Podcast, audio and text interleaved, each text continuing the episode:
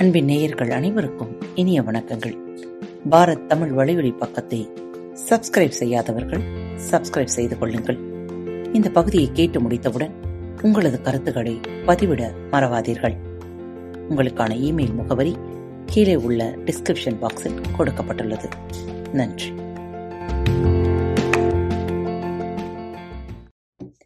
அன்பின் உறவுகளுக்கு இனிய வணக்கங்கள். இந்த நாள் இனிய நாளாக அமையட்டும். இன்று உங்களுக்கான பகுதி இன்று ஒரு தகவல். ஐயா தென்கட்சி கோ சுவாமிநாதன் அவர்களின் எழுத்து வடிவிலிருந்து. இல்லாமல் இருத்தல். ஒரு பேராசிரியர் ஒருவர் இருந்தார். அவர் ஒரு சமயம் ஒரு குருவை தேடி வந்தார். ஜப்பானிய குரு அவர்.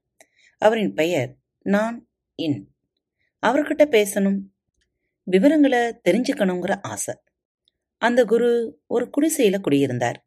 இந்த பேராசிரியர் ரொம்ப தூரம் நடந்து அந்த குடிசைக்கு வந்து சேர்ந்தார். குரு பார்த்தார்.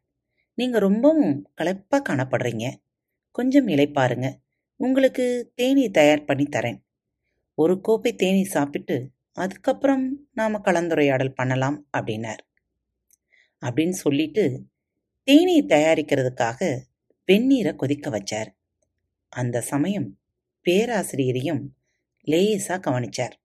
ஒரு பக்கம் தண்ணீர் கொதிக்குது இன்னொரு பக்கம் பேராசிரியரும் கொதிச்சுக்கிட்டு இருக்கார் தேநீர் பாத்திரத்துல இருந்தும் சத்தம் வந்துகிட்டு இருக்கு பேராசிரியர்கிட்ட இருந்தும் சத்தம் வந்துகிட்டு இருக்கு ஏன்னா அவரு தனக்குள்ளேயே பேசிக்கிட்டு இருந்தார் அதாவது இந்த குறுக்குட்ட என்ன கேட்கறது எப்படி கேட்கறது எங்கேருந்து ஆரம்பிக்கிறது? அப்படின்னு தன்னைத்தானே தயார் பண்ணிக்கிட்டு இருந்தார் அந்த பக்கம் தேநீரும் தயாராகிட்டு இருந்தது அந்த குரு சிரிச்சுக்கிட்டே இதையெல்லாம் கவனிச்சார். அதுக்கப்புறம் ஒரு கோப்பையில தேநீரை ஊற்ற ஆரம்பிச்சார். பேராசிரியர் கோப்பையை கவனிச்சுக்கிட்டே இருக்கார். கோப்பை நிரம்பி வழிய ஆரம்பிச்சது. நிறுத்துங்கன்னு கத்தினார். பொறுக்க முடியாம. கோப்பையிலே இனிமே கொஞ்சம் கூட ஊத்த முடியாது. உங்களுக்கு என்ன ஆச்சு? அப்படின்னு அந்த குருவை பார்த்து கேட்டார். அதற்கு அந்த குரு இந்த நிலைமையில தான் இப்ப நீங்களும் இருக்கிறீங்க. நீங்களும் உங்க சொந்த கருத்துகளாலும் என்ன கோட்டைகளாலும் நிறைஞ்சிருக்கீங்க? நீங்க உங்க கோப்பையை காலி செய்யாத வரைக்கும் நான் என்னத்தை உங்களுக்கு புதுசா கொடுத்துட முடியும்? அப்படின்னார். கோப்பை நிரம்பிட்டது. இனிமே கொல்லாதுங்கிற விழிப்புணர்வு அந்த பேராசிரியருக்கு இருந்தது. ஆனா தன்னை பற்றிய விழிப்புணர்வு அவருக்கு இல்லை. அவர் தன்னுடைய சொந்த கருத்துகள் கோட்பாடுகள் தத்துவங்கள் இவற்றால் நிரப்பப்பட்டு பொங்கி வழிஞ்சுகிட்டு இருக்கார். அதனால தான் அந்த குரு என்ன சொன்னார்னா நீங்க ஏற்கனவே அதிகம் தெரிஞ்சு வச்சிருக்கீங்க. நான் உங்களுக்கு எதையும் கொடுக்க முடியாது அப்படின்னார். என்னை தேடி வர்றதுக்காக நீங்க ரொம்பவும் சிரமப்பட்டிருப்பீங்க. வீணா பிரயாணம் பண்ணி வந்திருக்கீங்க. நீங்க உங்க கோப்பையை கொஞ்சம் காலியா வச்சிருந்தா நான் அதுல கொஞ்சமாவது ஊற்ற முடியும் அப்படின்னார். கோப்பையை காலி செய் அப்படின்னார். அதாவது மனதை காலி செய் என்பது அதன் அர்த்தம். ஏன்னா அங்கே நான் என்கின்ற ஆணவம் பொங்கி வழிஞ்சுகிட்டு இருக்கு. ஆணவம் அங்கே இருக்கிற வரைக்கும் வேறு எதையும் அங்கே கொண்டு போய் சேர்க்க முடியாது. கோப்பையை காலி செய். இல்லைனா அதை வீசி எரிஞ்சிடு அப்படிங்கிறார் ஓஷோ.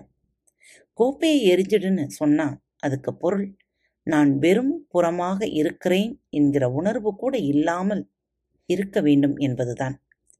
ஒரு தடவை ஒரு சீடன் போதி தர்மர்கிட்ட வந்தானாம். குருவே நீங்க என்ன வெறுமையா இருக்க சொன்னீங்க. நான் இப்போ வெறுமையானவன் ஆகிவிட்டேன். நான் திரும்பவும் என்ன செய்யணும்? அப்படின்னு கேட்டிருக்கான். போதி தர்மர் ஒரு கம்பை எடுத்தார். அவன் தலையிலே அடிச்சார்.